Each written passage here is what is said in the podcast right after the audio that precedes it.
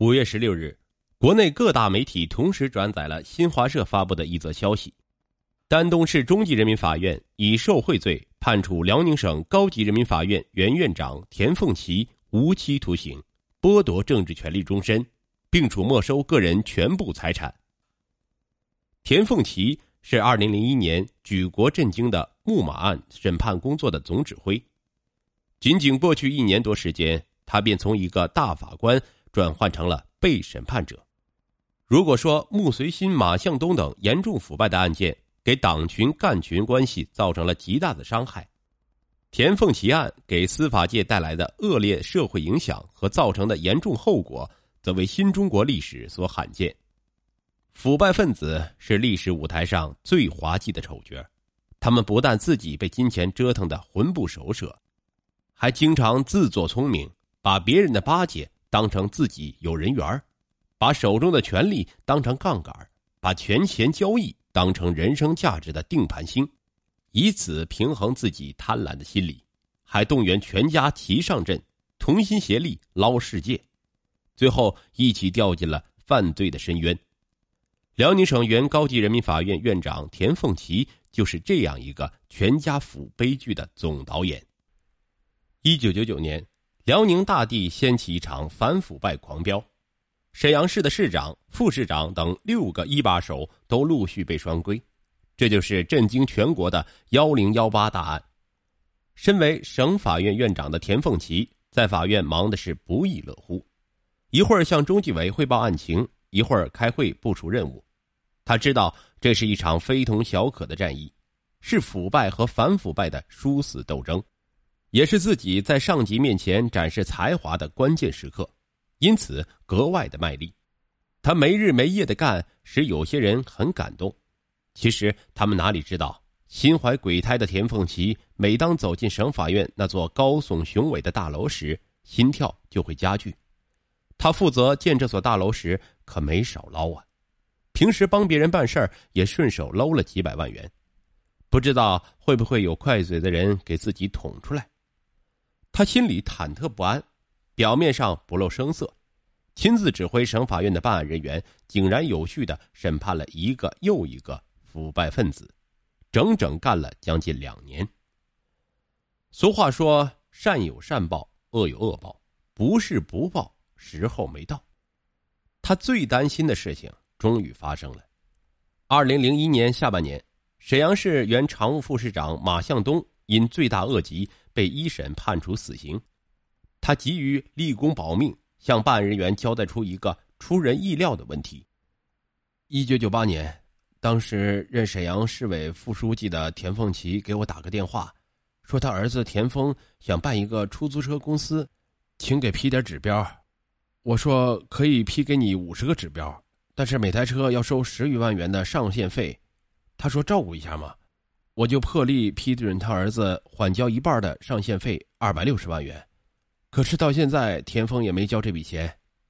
这个线索让办案人员吃惊不小，原来指挥反腐的高官也是个腐败分子。他们马上向中纪委领导做了汇报。二零零一年七月十日，省法院基建处处长陈长林畏罪潜逃事件引起了办案人员注意，因为。群众的举报信中已经提到了田凤琪在省法院建大楼时与陈长林有不可告人的勾当。陈长林跑了几天，觉得没什么意思，又回来自首了，并且痛快的交代了关于田凤琪的问题。田凤琪问题的暴露使局势复杂了许多。他当时指挥审判幺零幺八大案工作已经接近尾声，善后的事情处理起来很繁杂，不能马上换人接手。以免打草惊蛇，而这时办案人了解田凤琪违法违纪问题还只是一小部分，大量证据还没有掌握。于是中纪委从纪检监察、公安、审计、税务等部门抽调一百零四人，分成五组，对田凤琪一案开始了秘密调查。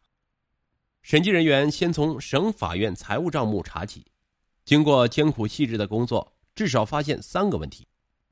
法院四千七百万执行暂存款用于建法院办公楼，执行庭私设小金库四百四十二万元，基建处私设小金库四百四十四万元，这哪是小金库？加起来一起，简直就是一个违法的大金库。这些事情田凤琪是知道的，而且有一件事直接关系到他个人。基建处小金库里边有一捆五万元的人民币单放着，问基建处副处长贾富贵这钱是怎么回事？他说是田院长送来的，给他的好处没要。什么好处？为什么送来？田凤琪是个廉洁的好干部吗？根据已经掌握的线索，经中纪委常委会讨论，报请中央批准，二零零二年四月二十六日，田凤琪被双规。可是没有想到。这个在北京政法大学学法四年、执法几十年的政法干部，现在开始斗法了。他拍着胸脯说：“好，你们查吧，我不喝酒，不跳舞，不玩女人，谁都知道，你们会查出个廉洁的好干部的。”办案人员是暗笑，他怎么不敢保证不受贿呢？陆续被双规的还有田凤琪的妻子张振琴，儿子田峰。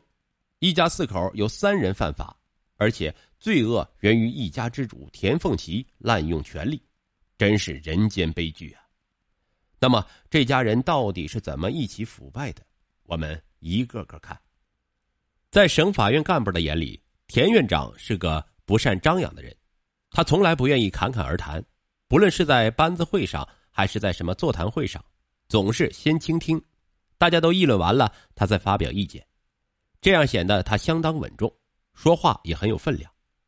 其实他心里怎么想的，谁能摸透？不管怎么说，他也是在官场上混了几十年的人，从朝阳市司法局副局长到沈阳市委副书记，再荣升省法院院长，他得出的结论只有一个：官场险恶。所以，什么时候应该表态，什么时候不应该表态，怎么说，说什么，都要看火候。要不是他这个火候掌握的好，仕途这盘菜早就烧糊了。他着手查处的沈阳市的十六个一把手的腐败案，不都是火候没掌握好糊的吗？但是这些并不能说明他手脚干净，只不过是他做的更巧妙一些罢了。还要装得像，还要捞好处，他怎么做的呢？他有四个制胜绝招。第一招，传统示人。田凤琪给人的印象是一个很传统的老干部，作风朴实，衣着整洁而不奢华，没有绯闻，甚至没有业余爱好。他常说：“我是个三不干部，不嗜酒，不唱歌，不跳舞。”果真，从来没有人在夜总会和歌舞厅见到他，即使在当今没有酒桌就谈不成公事的风气下，也从来没有见过他醉得东倒西歪的样子。他这个农民的儿子给人的印象是朴实稳重、头脑清醒，好像什么欲望也没有，比那些胡吃海喝、吆五喝六的官吏强多了。这个印象使人很难把他和腐败两个字联系起来。其实，田凤琪披着传统的外衣，干了许多一点都不传统的事情。省法院要盖办公楼时，从外单位借了一个干部，叫陈昌林搞基建。他一看这活油水挺大，就想正式干。可是这个肥缺轮不到他，他先到省法院当了政治部副主任。可是他还想当基建处处长，就瞄准了田院长的权力。他在最短的时间内迅速摸透了田凤琪的打法，决定不送钱送物，而且是很雅致，同时也很值钱的物。他花了两万块，请了一个著名的画家。画了非常喜庆的牡丹图送到田家，田凤琪很高兴，比收两万块钱痛快多了，也没摆什么架子，还说有机会给陈长林一个副厅级的待遇。陈长林一听是乐坏了，他当上基建处长的第一件事就是把那两万元公款报销了，然后开始捞钱，还等着提拔的好戏。后来他把这出戏演到监狱去了，成为腐败最可耻的主角。其实田凤琪也不是不收钱，只是送钱的要给他一个收钱的平台，让他有借口收下。一个市法院的干部要进省法院，就是抓住田凤琪母亲摔伤住院的机会，送去一万元。春节再去看望老人家，又送了七万块。田凤琪说：“他尊敬老人，有中华传统美德，并许诺他，进省法院没问题，一年后保你当上正处长。”这个干部是真没想到，田的母亲一个跟头摔出了自己的光明前途。